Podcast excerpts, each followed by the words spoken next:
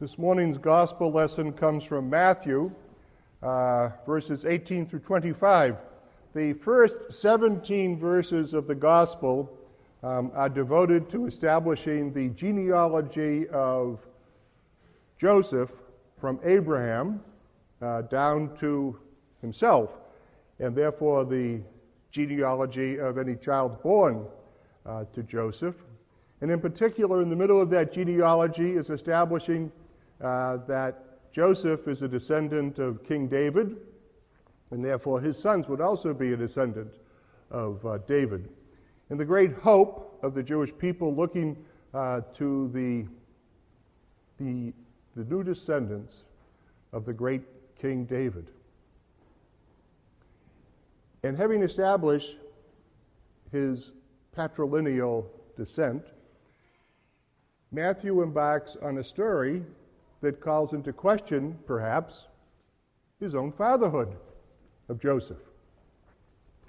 Because in this particular passage, it will be found that uh, Mary is with child, but before Joseph and Mary, having been betrothed to each other, betrothal was like being engaged to be engaged. Right? You've come to an agreement that eventually you'll be engaged and then you'll be married. It's like a three step process. Many people do that now informally, right? Uh, but in Judaism, it's a formal structure, particularly around the event of uh, there's no premarital sex. Then, not today, but we're not going there today. Then why did you bring it up? I don't know. It just struck me as odd. Why do I do these things? I don't know. Okay. So, anyway, don't let me get too much sleep. It's always a bad thing.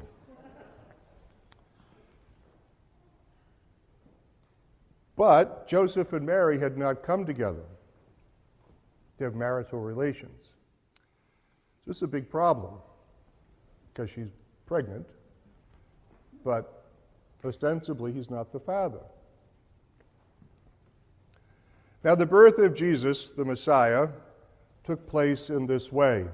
Now, his title, Messiah, comes from his Davidic descent. David is the Messiah, the paramount Messiah. But there were many Messiahs. A Messiah was one who was anointed for a particular responsibility, a task, undertaking on behalf of God with the people. So to know Jesus as the Messiah is to know him in that great line of those who serve God, and particularly following the example of his ancestor David. Now, when his mother Mary had been engaged, betrothed to Joseph, but before they had come together, she was found to be with child from the Holy Spirit. She was found to be with child by the Holy Spirit.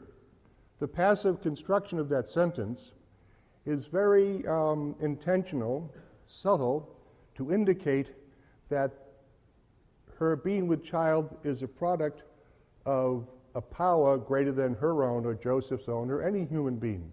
Uh, she is pregnant by the Holy Spirit. She is a recipient more than an active participant.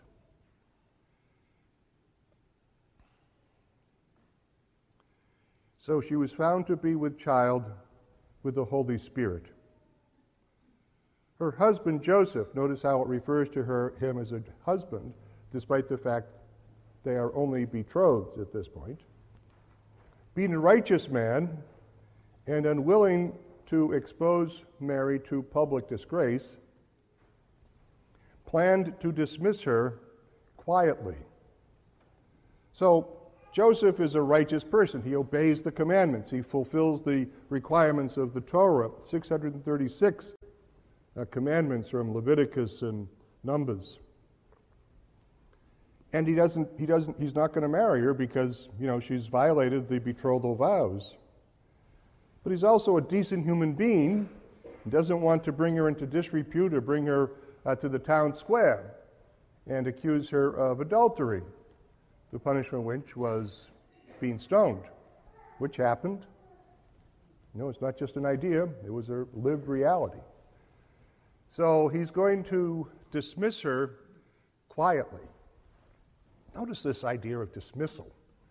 In many ancient societies, uh, individuals who were married could be divorced if the man said, I dismiss you. Only the man could do it. And all he had to say was, I dismiss you. Ouch. But he doesn't want to put her to disgrace. But just when Joseph had resolved to do this, an angel of the Lord appeared to Joseph in a dream. Joseph, son of David, do not be afraid to take Mary as your wife, for the child conceived in her is from the Holy Spirit. She will bear a son, and you are to name him Jesus, for he will save his people from their sins. Now, God is revealed to people in the biblical narratives in so many different ways the pillar of fire by night and the pillar of cloud by day. The Epiphany, Theophany uh, to Moses on Mount Sinai. Um, the voice, the Spirit of God coming to the, to the uh, prophets and instructing them how to preach and to point out the reality of God's requirements and the obligations of the people of a God who saves and loves them. Then God speaks to people in their dreams. Today, most of us, uh, our default attempt to understand dreams is to go to some kind of pseudo Freudian interpretation, right? Which is hokum. Don't get me going on Freud. God speaks to us in our dreams because we're vulnerable. Our active, rational, managing mind is sleeping. And our unconscious, vulnerable, part of our brain ready to hear and to listen is wide awake. So pay attention to your dreams and forget about all the analysis of your relationship with your parents. Do that somewhere else. My friend has a pillow that she needle pointed called, on it says, If it's not one thing, it's my mother. Again, bashing women. It was a woman who did it, but nevertheless, nevertheless, God speaks to us through our emotions.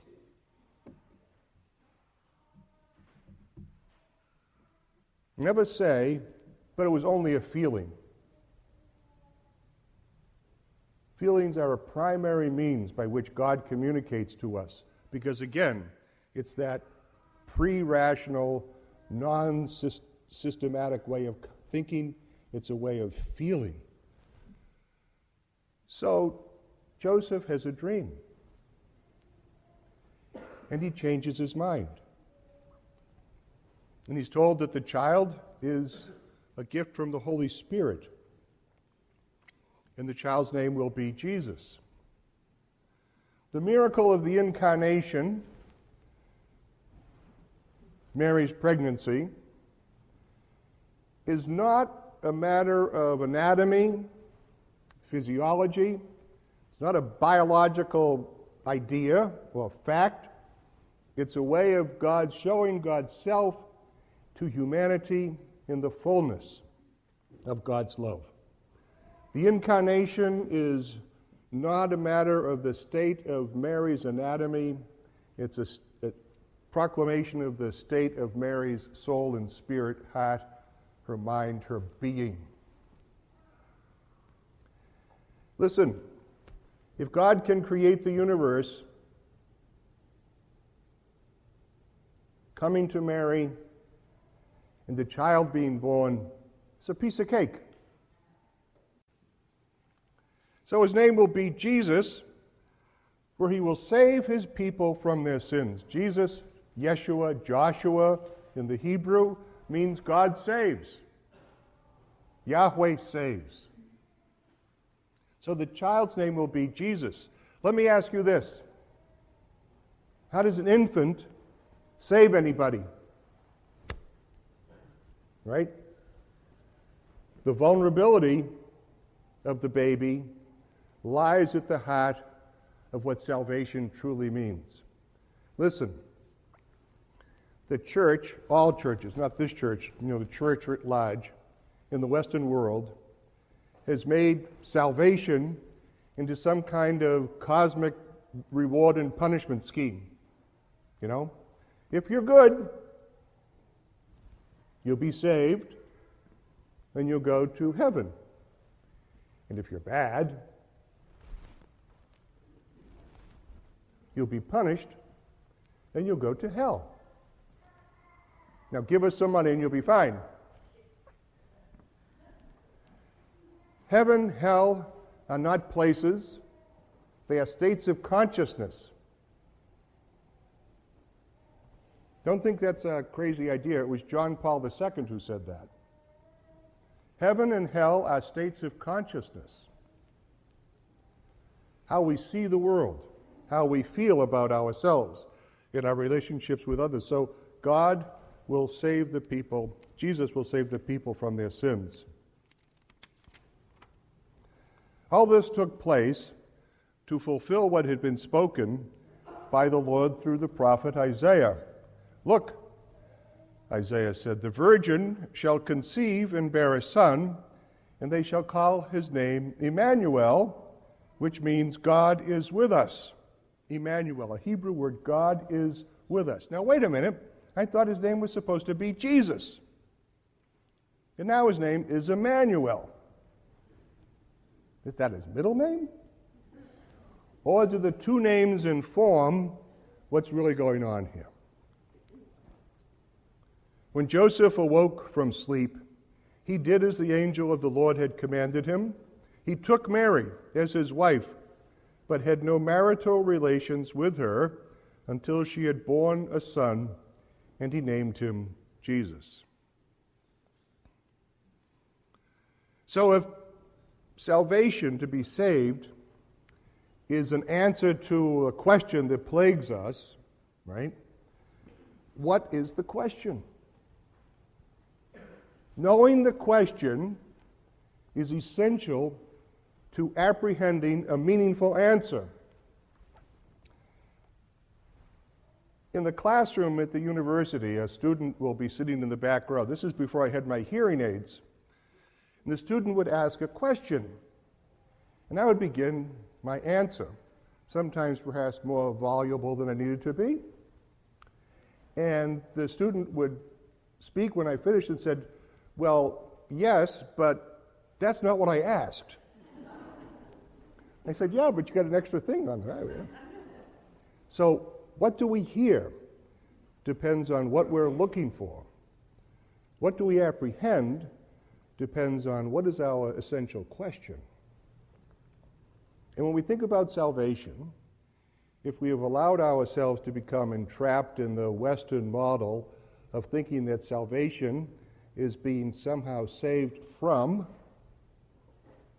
some disastrous fate or from hell, then you're going to ask, come up with an answer which is very different. That the one who saves you will somehow wipe those sins away or pay for your sin or that's the dominant way we think of it in the Western world. Largely in ter- moralistic terms. You're a good person, you help people. You didn't swear on Sunday, whatever it is, right? But is that really what sin is? Sin, it seems to me, all, all the maladaptive things that we do, the harm that we cause one another and ourselves, are rooted largely in our shame and uh, fear, in our um, disappointment in our lives and uh, being afraid that other people are out trying to get us, or that we live in a state of uh, uncertainty that anybody will truly, finally love us, that we aren't really worthwhile. um, all these negative images of ourselves and others and the state of the world and the possibility of perfection, who's going to be perfect, gets us to do all the horrible things that we do. That's why Calvin said, um, what did Calvin say about Christmas? Oh, everybody gets cold. That's what Calvin said. Get it? No, never mind. Um, but that's not salvation.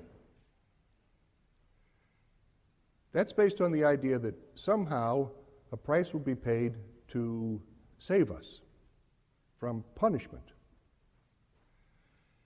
I would like to suggest that the question about what is what's wrong the salvation is to come to a conscious understanding awareness that you are the object of God's desire God's love.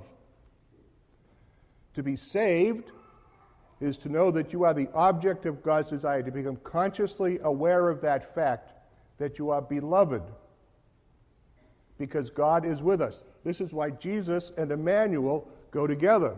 Jesus saves us from ourselves by digging deep, by becoming this vulnerable babe, to let us know that God is with us, is for us does not abandon us, cares for us, comforts us, heals us physically, spiritually, emotionally, loves us, will never abandon us. The promise that God makes is the promise that God keeps. God never promised to weave a magic circle around our lives and protect us from all trouble. God promised to be with us when the trouble comes. And so that's why we call him Emmanuel. That's how God saves us. Listen, there's a straight line from the manger to the cross.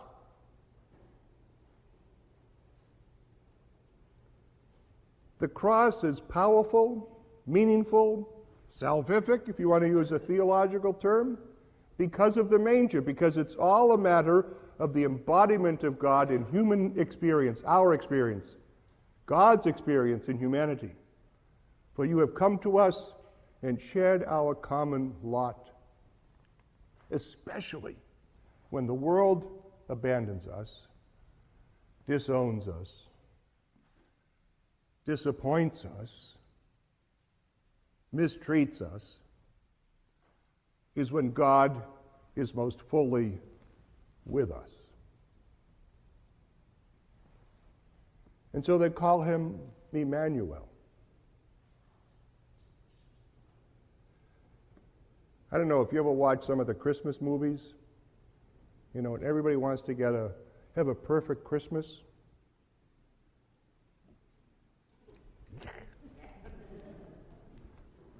And everybody gets engaged on Christmas Eve. I don't know what that's all about. Right? Do it some other time. Oh, I get it, because Mary and Joseph weren't engaged. Okay, they're trying to make up for them. The perfect Christmas is not decorations, I love them. It's not the cookies, send them my way. yeah, you know, you really shouldn't eat Christmas cookies. It's bad for you. You send them to me, I'll take care of them. Uh, it's not, you know, this postcard image that we never achieve and therefore feel discouraged and disappointed. The perfect Christus, Christmas, is coming to the realization that Jesus is aware of you.